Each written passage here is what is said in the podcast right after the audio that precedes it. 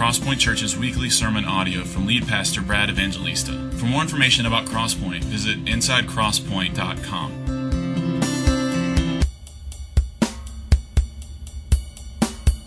All right, well, let's do this. Let's, uh, let's look at 1 Corinthians chapter 10. We're going to start at verse 23 and read all the way down through chapter 11, verse 1. We're going to carry into just the first chapter of verse 11. And the reason we're doing that is you know that the Bible, when it was written, it was written the Old Testament primarily in Hebrew and then the New Testament primarily in Greek. And there weren't these chapter and verse divisions. So when Paul writes his letter to the Corinthians, he's not putting like chapter 1, verse 2 or whatever, just like you'd write a letter, a personal correspondence.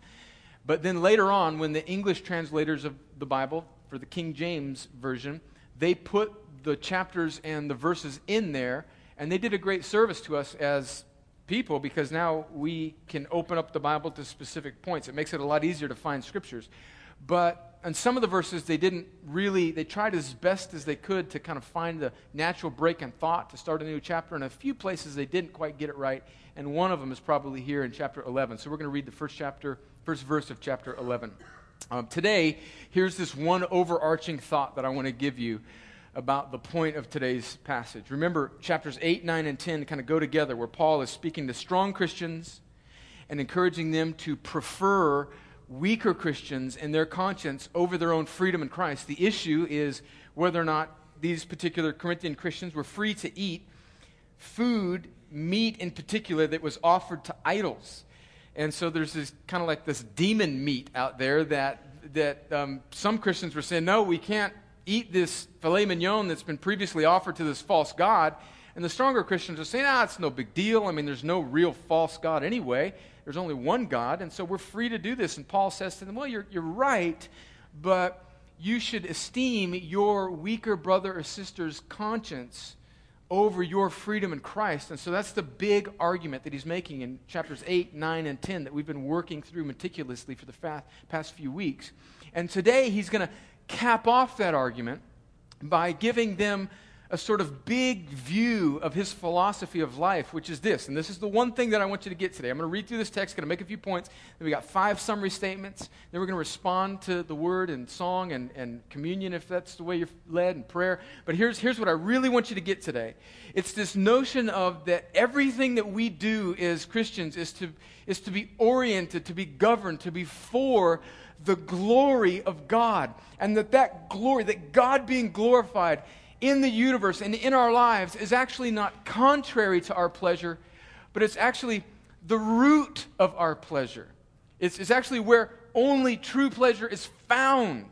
But we have some work to do because we're, we're kind of, you know, we're Americans in the 21st century and we aren't nearly as biblical as we should be, and so we got to do some work. Because when you say this word, the glory of God, that just sounds like a religious phrase, doesn't it? Just glory, just the word glory sounds sounds sounds distant from us.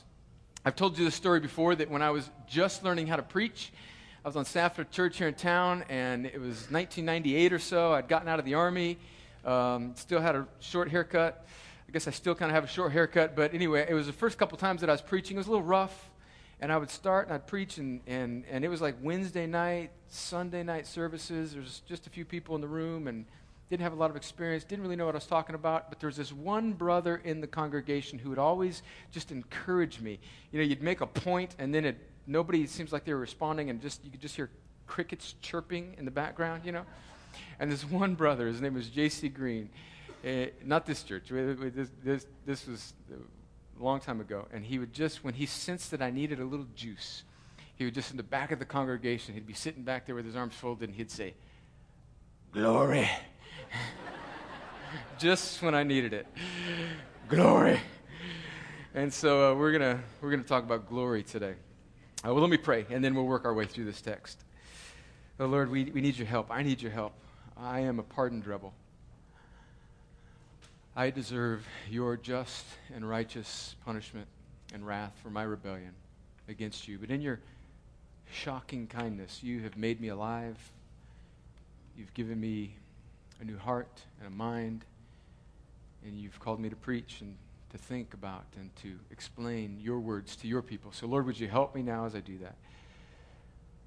Lord, I pray for people that are already Christians in this room, that you, again, as we pray almost every week, that you would stir our affections for Jesus, that we would see him more clearly, and that our lives would come into more conformity of his will and way in our life. And Lord, I pray for people that are not yet Christians in this room, that you would do the greatest miracle of all, that you would bring their dead hearts to life in Christ Jesus, that you would give them the very thing that you command from them, which is repentance and faith, so that they might turn from their sin and trust in themselves and turn towards belief in Jesus, in his beauty and glory.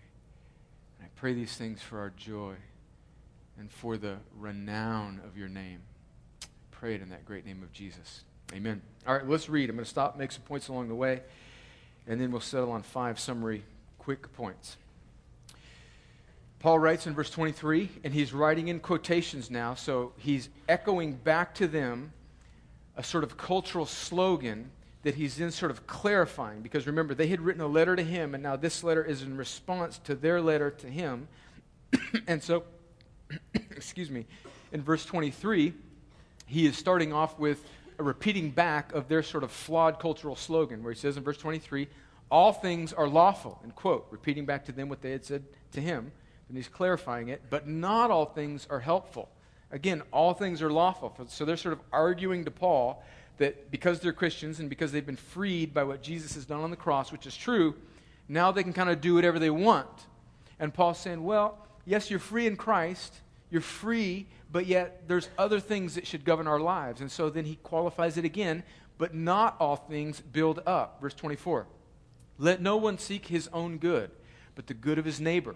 And in verse 25, he comes back to this issue of eating meat that has been offered in uh, pagan temples. And he says in verse 25, Eat whatever is sold in the meat market without raising any question on the ground of conscience. Because what's happening here is most of the good meat, in fact, probably all of the good meat, and meat was a delicacy in that day. You'd, you'd, you couldn't just get meat as freely as we could now, and it was, it was, it was something that people wanted to eat and really most of the butcher shops, the deli shops, were, were connected to a pagan temple. And so, because most of Corinth is a Greek culture worshiping false Greek gods, they would sacrifice animals as a sort of pagan ritual, dedicate that animal to this false pagan god, and then they would offer some of the meat to the pagan god, and then they would not want to waste all of that good meat. And so then they would sell it at a butcher shop, like right next to the pagan temple. And so virtually all of the meat that would be sold on the streets in Corinth, just the butcher shop, virtually all of that meat very likely, probably was at some point offered to an idol. And now the issue in 8, 9, and 10 is Christians are saying, should we partake in this meat that's been offered to pagans? And of course, we went through Paul's, I just mentioned a second ago, his reasoning is Yes, you're free to eat that meat, but if it's going to upset the conscience of a weaker Christian, or it's going to be in a setting where it could potentially obscure the gospel and make an unbeliever wonder which God you really worship, you should forego your right to eat that meat and esteem your brother or sister greater than your own freedom. And so now he's giving the situation where, hey, you're just alone by yourself, you know, doing your shopping on Saturday, getting meat in the market don't be so fussy or kind of gunked up here that you have to ask or be overly scrupulous about where this meat come from. He just says you're, you're free to eat it. So that's what he says in verse 25. So he's saying there's a situation here where you're not with an unbeliever that could be tripped up by this, or you're not with a friend who is weaker and might be wondering about your testimony. You're just at the meat market buying your filet mignons for that Saturday night. The game's on earlier. You're going to watch them play, and then you're going to come back and you're going to you're going to eat your steak, man. That's what you're going to. To eat your chips, your baked potato. Gonna, anyway, never mind. I'm, I'm, I'm, I'm venturing off the rails here. So he says, eat whatever, verse 25, is sold in the meat market without raising question on the ground of conscience. Don't be an insecure, silly Christian asking the butcher, was this meat offered to Zeus? No, he's just saying, eat it. Eat it. Verse 26, for the earth is the Lord's and the fullness thereof. Verse 27, then he says, if you get a an invitation to somebody's house. Listen to this. If one of the unbelievers invites you to dinner and you're disposed to go, Eat whatever is set before you without raising any question on the ground of conscience. So, so he's saying here, Christians, underlying point here is that we should be people that are involved with people who aren't Christians, right? Sometimes the longer you become a Christian, the more sort of insulated you become to the culture. And, have you ever been in like a Christian culture where there's you're with a friend that's a Christian, and then there's another person there that's a friend of yours that's maybe not a Christian, and you're sort of embarrassed by how they're acting. Maybe they're using some profanity or saying some things. You ever been in that sort of tense situation? But because these two Christians are sort of not secure in their faith, they're really nervous about, oh my gosh, what's my Christian friend, friend going to think of me because I have a friend who's in the world and is, you know, dropping some bad words. And oh my gosh, what's, I mean, isn't that just insecure ridiculousness? I mean, Paul is saying here you should receive, you should have friendships outside of your little circle of faith. And in fact, Jesus was accused of being a, a drunk and a glutton because he ate with all the party animals. He went to the frat party. He went to the frat. He, he hung out with the tax collectors and the prostitutes and the drunkards. And that's one of the accusations against him that he was a party animal. He wasn't, of course, but he was, as we sang, hallelujah, what a friend of sinners Jesus is. And he calls people, his people, to be friends of sinners, but yet in such a way that they're not condoning or participating in that culture, but they're surrounding themselves as gospel lights in the midst of these broken places. And so he says if you go to somebody's house, they give you a dinner invitation, you go eat, they put a steak in front of you, don't be so finicky or, again, over scrupulous that you ask and offend your host. Excuse me, uh, was, this, was this ribeye offered to Zeus or Aphrodite? He's saying, don't do that. Don't be silly. He says, you're free to eat that thing. But then he gives a qualification in verse 28. Let's keep reading. He says, But if someone says to you, This has been offered in sacrifice, then don't eat it. Then do not eat it for the sake of the one who informed you and for the sake of conscience. And so, what he's saying there is if you're maybe at the butcher shop and you, uh, you're, the person, maybe the butcher, knows that you're a Christian, or you're at somebody's house and they're not a Christian and they know that you're a Christian, and maybe they're saying to you, hey, I, I know you're a Christian and you probably don't want to eat this meat. This, this has been offered to Zeus or some false god course, not false to them, but we realize you're a Christian. So, so do you want to eat this? Don't, don't sort of maybe obscure the holiness of God and the witness of the gospel by just sort of letting the standard be lax and saying, ah, oh, whatever. He's saying, in that case, don't eat it because that person is kind of wondering there what you're going to do and they're sort of aware of the situation. And so he's saying, in that case, d- don't eat it for the sake of their conscience right? So again, esteeming your brother in Christ. Verse, verse 29. Or, or not just your brother in Christ, but even an unbeliever. Verse 29. I do not mean your conscience, but his. And then he says something that's kind of peculiar and hard to figure out unless you understand what Paul is saying here. And he says, For why should my liberty be determined by someone else's conscience? If I partake with thankfulness, why am I denounced because of that for which I give thanks? So let's think about that sentence now. It sounds almost contradictory it sounds like Paul is saying um, that, that, uh, that he just made this point that, look, you're free in Christ, but don't partake in a situation where it's going to potentially upset somebody else's conscience, whether it's a Christian or an unbeliever. But then he sort of wraps up this paragraph by saying, yeah, but you know, you can do whatever you want. Don't, don't be limited by somebody else's conscience. So it's kind of saying like, it kind of sounds contradictory almost, like he's saying, hey, don't worry, uh, I mean, be aware of somebody else's conscience, but then it's like he's contradicting himself, saying, who cares about their conscience? Don't be limited by it. What I think is going on here is if you, if you go back up to verse 26, it look, look where it says, um, in verse 20, 26, for the earth is the Lord's and the fullness thereof. In verse 27, if one of the unbelievers invites you to dinner and you are disposed to go, eat whatever is set before you without raising any question on the ground of conscience. But if someone says to you, This has been offered in sacrifice, then don't eat it for the sake of the one who informed you, you and for the sake of their conscience. I don't mean your conscience, but his. It's kind of like then that whole part there is a parenthesis. And so he's making this argument that, hey, you are free. Don't let your conscience be jacked up by some nitpicking Christian.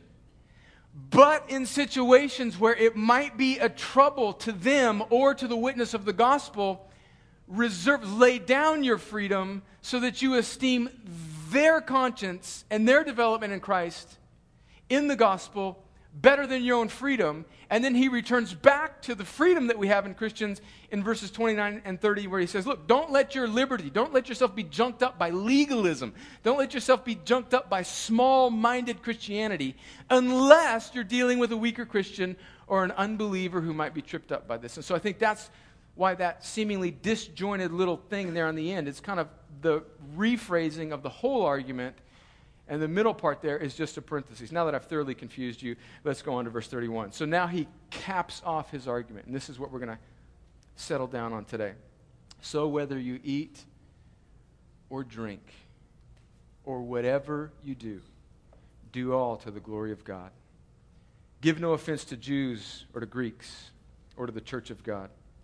Just as I try to please everyone in everything I do, and not seeking my own advantage but that of many, that they may be saved.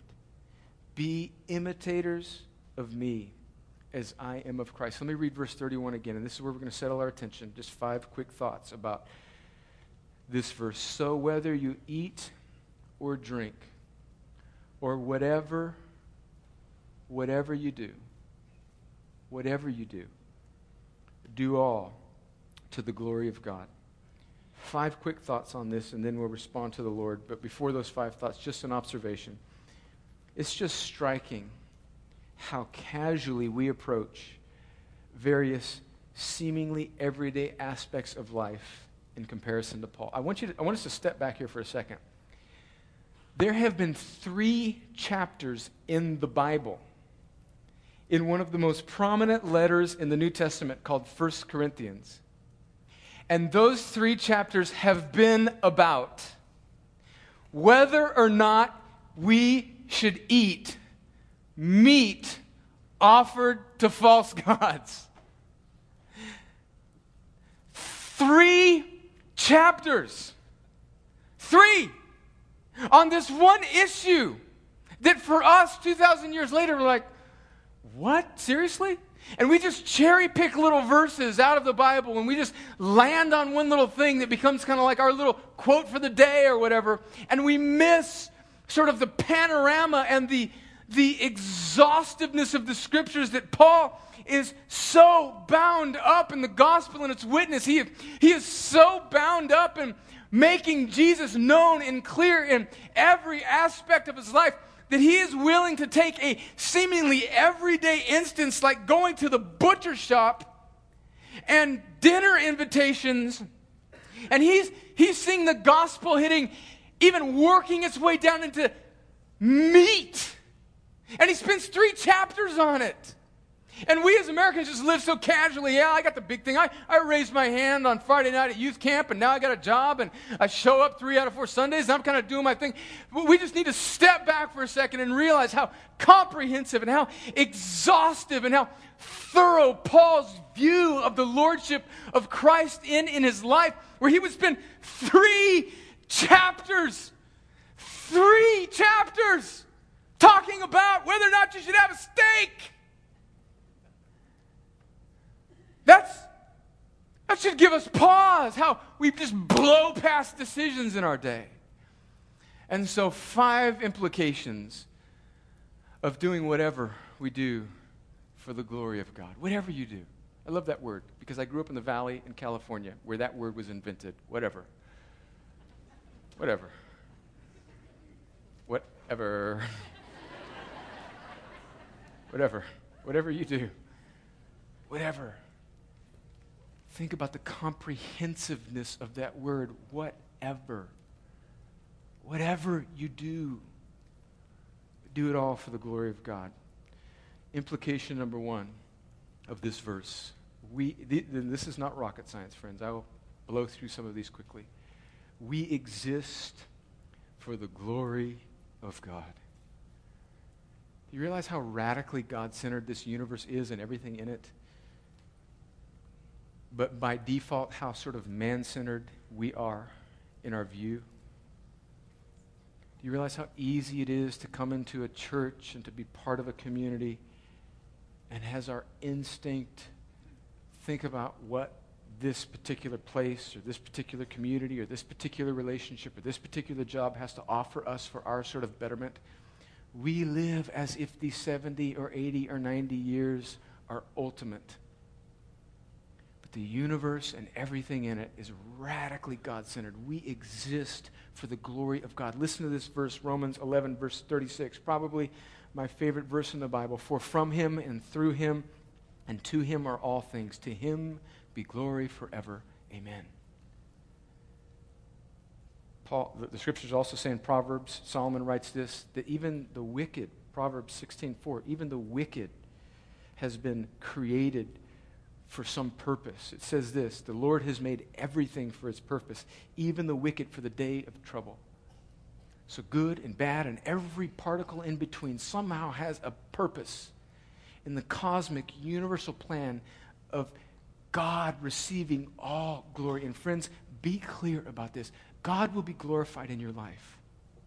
God will be glorified in your life, either through your obedience or through his judgment righteously over your disobedience. In a way that we don't always think about, God will be glorified in everything in a sense. Does this mean that God takes pleasure in evil or pain or judging you when you do not obey him ultimately, if you do not trust in Christ for your righteousness? No. But in a way, God can not take pleasure in a thing, but then ultimately also be glorified in the end because as we sing, He is the God of all victory. There is a finality, there is a consummation of all things whereby God's name and holiness will not be besmirched or sullied in any way. Everything exists for the glory of God. Friends, do you realize that? Is your life sort of governed by that all encompassing primary truth of the universe that everything that is exists for God? Everything flows to Him. Everything, in a sense, is meant to glorify God. There is such comfort in that, but there is such, such awesomeness in that as well, friends. You exist for the glory of God. Young lieutenant, you exist for the glory of God. Young lady, you exist for the glory of God. Young executive at the firm in Columbus, you exist for the glory of God. Your body was given to you not so that it would dead end on you, but for the glory of God. Your hair color, your car that you drive, your 401k, your kid, your house, your, your golf club, your, your, uh, your lawn, your, your riding tractor or your little thing that just you know cuts the old school thing we just whatever however your your shoelaces exist for the glory of god. Your wallet exists for the glory of God. The, the shirt that you're wearing, the lunch that you will have this afternoon, the, the chair that you are sitting on, the particles that comprise the oxygen that is pumping in and out of your lungs. Even now, although some of you are holding your breath because you think I'm from Mars, everything exists for the glory of God. And the sooner you get in the flow of the way things are, the more the way you think will line up with ultimate truth that everything, friends, everything, every mountain, every valley, everything exists for the glory of God. Point number two is devastatingly humbling to us is that we by nature are glory thieves. That's the way we're born. The Bible's clear that all of us have born, been born into sin because we're inheritors of our first parents' nature, Adam and Eve, who rebelled in the garden. And so, by nature and by our own individual choice, we have all thumbed our noses at this glory. And we've tried to steal glory for ourselves. We're glory thieves. And friends, by the way, that's a that's why morality apart from trusting in Christ. That's why good works, apart from trusting in Christ, is sin and ultimately won't save you. Because do you see that if if you trust in your relative morality compared to the next guy and say, Well, I'm a pretty decent person, why would God judge me? What you're doing is you're kind of making yourself sort of ultimate. You're making your relative goodness, a God in a sense. You're trusting in that thing most primarily for your right standing with the creator of everything. And really, just how treasonous is that when you kind of get down to think? about it? That's why even the good that humans do apart from Christ, really at its core, is idolatrous. That's why the Bible says such stinging things, like in Romans chapter 3 and Isaiah, where it says, None of us do good. None of us do good, in a sense, apart from Christ, because even our good works, when they're not tethered to a response to the only good thing, which is what God has done on the cross in Christ, they become sort of idolatrous things that end on themselves, and you trust in yourself. You, you, you're, stealing glory from the creator of the universe, saying, I got this. And we all do that, whether it's, in, whether it's an obvious sin or whether it's in religious self righteousness. We, we're thieves of God's glory, and that brings consequences. It brings the natural, right, and just condemnation of a good and holy creator for whom all things exist because we're trying to exist outside of his glory. That brings us to point number three God's glory is most clearly seen in the gospel. God's glory is most clearly seen in the gospel.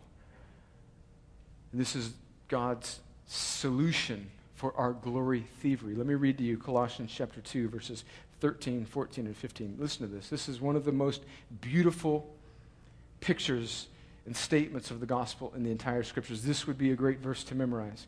Colossians chapter 2, verses 13, 14, and 15. Paul writes this to another church in Colossae, just like he wrote to the Corinthians. He says, And you who were dead in your trespasses and the uncircumcision of your flesh. In other words, you're dead. This is what glory thievery does to human beings. It doesn't neutralize us. Look, there are no relatively good Americans, there are no moral people that make it to heaven apart from Christ.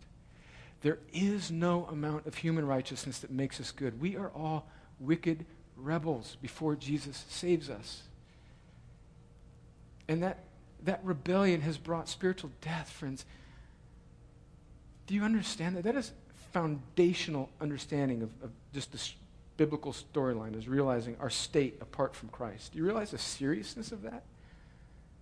And Paul says here that we're dead in our trespasses. That doesn't mean we're incapacitated or tied down or less than optimal or need self improvement. We're dead. We're dead. We're dead. We're spiritually dead. Our hearts are dead. Sin has killed us. Sin has killed us. We're dead in our trespasses and the uncircumcision of our flesh. But God made alive together with Him. You, God made alive if you're a Christian, together with Him, having forgiven us all our trespasses by canceling the record of debt that stood against us with its legal demands. This he set aside, nailing it to the cross. And he disarmed the rulers and authorities and put them to open shame by triumphing over them in him. And so this is explaining what happens on the cross. This is what explains what's happening in the gospel that you're dead in your sin. You're dead. All of us are dead. That's the way we start out. We can be physically alive, emotionally alive, but we are born rebels. And God, when He determines to save a human heart, He, by His Holy Spirit, when He saves a person, He gives them. The Holy Spirit comes and it gives you life. It brings that dead heart to life. It brings life. That's what the Holy Spirit does. The gospel is preached, and the life giving power of the news of what Jesus has done on the cross, it hits the human heart as it is brought along by the Holy Spirit. And with that life comes simultaneously the gifts of repentance and faith. And that heart that was dead, that is now alive, is able to breathe. And the first breath of that human heart is turning away from itself and turning to Jesus in faith. That's what it means to be born again. You turn away from yourself and you turn towards faith in what Jesus has done. And that faith is in what he has done on the cross as the sacrifice, the substitute for our sins. It sees that as the only goodness, the only merit that is worth anything to satisfy God's holiness. And that new heart that God gives you gives you the ability to turn and trust. This is spectacularly good news, friends, because if it were left up to us to turn and trust in and of ourselves of our dead state, we could never do it. That's the scandal of the gospel. The gospel is giving you the very thing it requires. That's why John Bunyan, the old Puritan who wrote Pilgrim's Progress. It's a great book. You should read it. Buy it in the resource room and read it to your kids. It is a classic of Christian literature. He says about, about this command of Scripture, about the law of God that commands us to turn. It says, it says that, that the law of God commands him to run and work, but it gives me neither hands nor feet. But better news the gospel brings. It bids us to fly and gives us wings, friends. Do you see the nuance of how important that is? The gospel is not muster up goodness, do it. Come on, do it, do it. Be the little engine that could. That's not the message of Christianity or the gospel. The message of the gospel is that you are dead. And when the gospel hits your heart, it gives you the very thing that it commands. It gives you life. So, do you have ears to hear today? The gospel, when it hits your heart, it gives you, it brings the life that it requires. And that life is faith and repentance. That life is belief in Jesus. Breathe, friends. Breathe. Have you never seen Jesus clearly? Have you never truly trusted in him? Oh, take heart, friends. Don't dig down deep beneath your own dead heart to see what is required of you. Look up and hear the life giving message of Jesus that brings life that gives what it commands and believe in Jesus. And in that message and in that cross and in that spectacularly good news is where the glory of God is most clearly seen. Which then brings us to point number four, which is something that is so important to see because we are often deceived by our own flesh and by the enemy who is real, who prowls about like a lion, seeking whom he may devour, and will want to tell you this lie that living for God, that trusting in Jesus completely, he'll want to tell you this lie that that's how, that is somehow sort of a less than existence. It's sort of a joyless existence that you need to buy into to attain some eternal destiny. And now you're going to have to kind of be a, a sort of a Ned Flanders sort of a character. You're going to have to be kind of a prunish, dorky Christian who can't enjoy life. And don't act like you don't know who Ned Flanders is. I know some of you watch that stupid show. What was it? Simpsons or something like that? I don't know what it is. Don't watch it. It's terrible. It's trash. And here's this point that God's glory and our true joy are one and the same, they're not at odds with one another. So when we say this big thought, God's glory, that's not some religious notion out there for fundamentalist people and unair conditioned country churches and no instruments and fire breathing preachers. It's not this remote, fundamentalist, puritanical phrase that has no impact on our lives. No, the glory of God, friends, is all wrapped up in our joy. In fact, the glory of God, God being on display fully, God's rich goodness being on display and enjoyed is fact, it's in fact the only place where true joy is found for the person. Listen to this quote from Jonathan Edwards. He was the great preacher in New England back in the 1700s. He was the mind and the force behind the great awakening that God used in colonial America to open America's hearts to the gospel. One of the most important people in American history, probably the greatest theological mind in American history, and maybe one of the greatest theological minds in the history of the church. Jonathan Edwards wrote this. Now, this is kind of old fashioned language. So hang with me now. Come on, come on. Don't, I know you, you're, you're, wanting to know whether or not the Masters, it doesn't start till 3 o'clock. So tune in here and wrap yourself around 1700 English here. Listen to me now. And he's speaking about how God's glory and our joy are actually all bound up in the same idea. He says, God, listen to this. God, in seeking his glory, seeks the good of his creatures. That's us because the emanation of his glory, emanation, had to look it up, the display, the, the diffusion, the overflow, the, the, the shining forth of his glory, the display of his splendor and goodness in the universe, the emanation of his glory, implies the happiness of his creatures. And in communicating his fullness for them, he does it for himself because their good, which he seeks, is so much in union and in communion with himself. Do you see this? He's saying that his glory and our good are not two separate things on opposite ends of the spectrum, as if God will be holy and you will be punished. No, God is righteous and good and altogether lovely. And when He puts that on display in the universe or in your life and circumstance, it is sweet and rich and deep and abiding and good. In fact, it defines what good is. And so He says, it's in union and communion.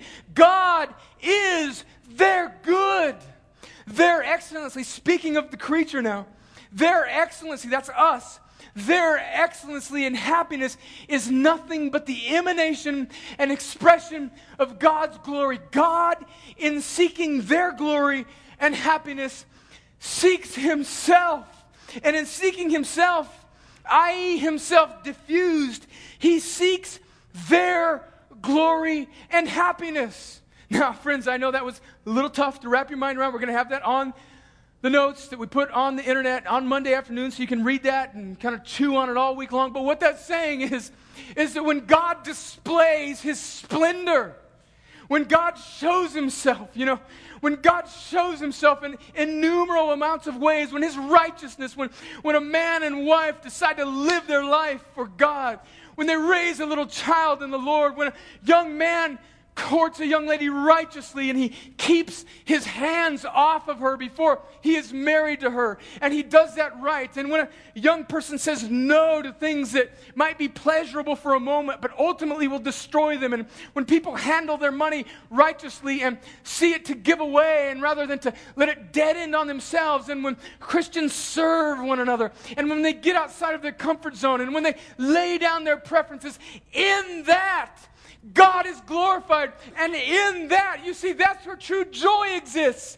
As God and His way and His character is expressed in our lives and even simple, mundane things, God receives glory. And it's there, it's in that place, in that moment, when we're laying down our lives, when we're not eating the steak because it might offend the Christian who thinks that that was offered to Zeus, or when we say no to this thing which we know we're free to because we prefer somebody else.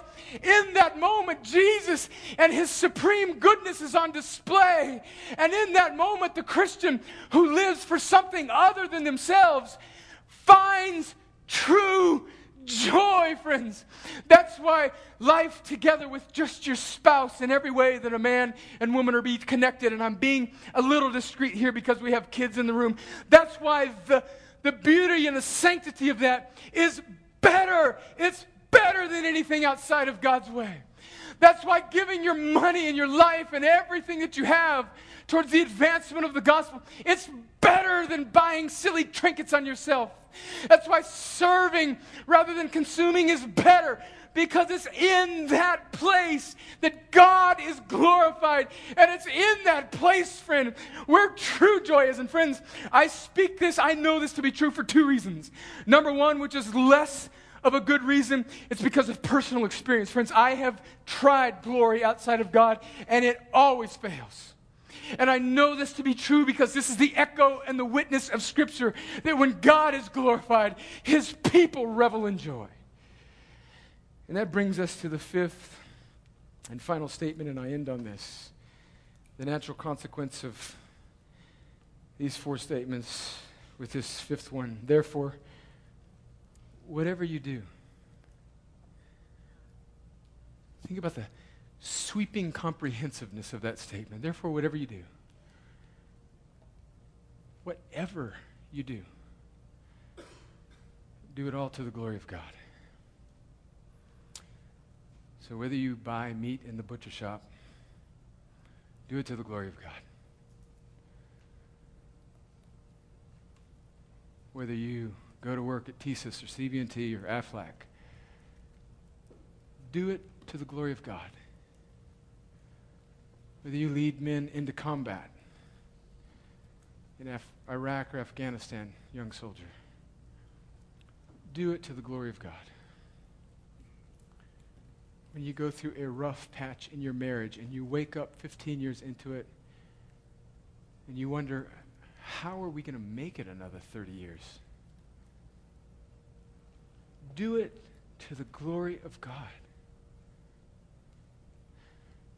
When your heart longs for marriage and you're single and there are no viable suitors on the horizon, you're wondering whether about hedging your standards or putting yourself in positions where you know you will be compromised, and you're tempted with that. Navigate through the waters of singleness for the glory of God. Spend your money for the glory of God. Serve your church for the glory of God. Make strategic friendships for the glory of God. Get outside of your zip code and social group for the glory of God. Get outside of your ethnic group for the glory of God.